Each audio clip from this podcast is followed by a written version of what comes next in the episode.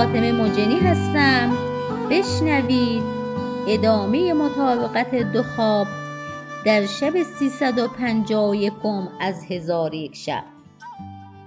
گفت ای ملک جوانبخت چون متوکل درگذشت محبوبه پیوسته ملول و محزون بود و شبان روز همی گریست. حکایت عشق به خرس.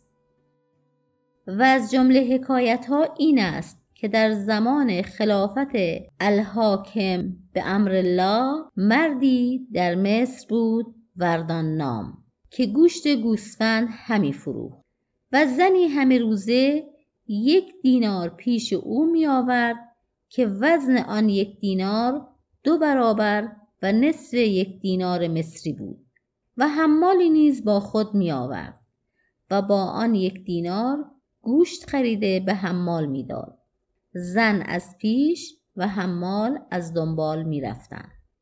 القرز آن مرد قصاب را دیرگاهی هر روز یک دینار از آن زن آید می شد.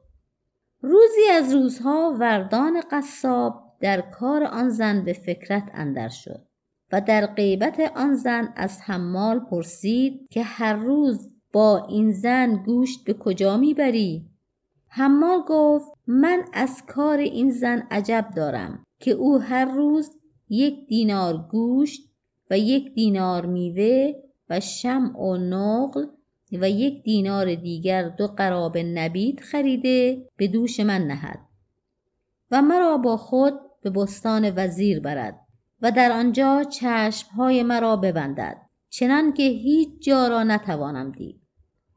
پس من به او بگویم که مرا به کجا می‌بری؟ او مرا جواب نگوید تا اینکه در جایی بیستد و قفس از دوش من گرفته به زمین نهد و دست مرا گرفته به مکانی که چشمان مرا بسته بود بازگرداند و چشمان مرا بگشاید و ده درم به من داده مرا روانه کند. باز چون فردا شود چنان کند که روز پیش کرده بود. وردان قصاب را از این سخن فکرت افزون شد و به وسوسه اندر افتاد و آن شب را به حیرت به روز آورد.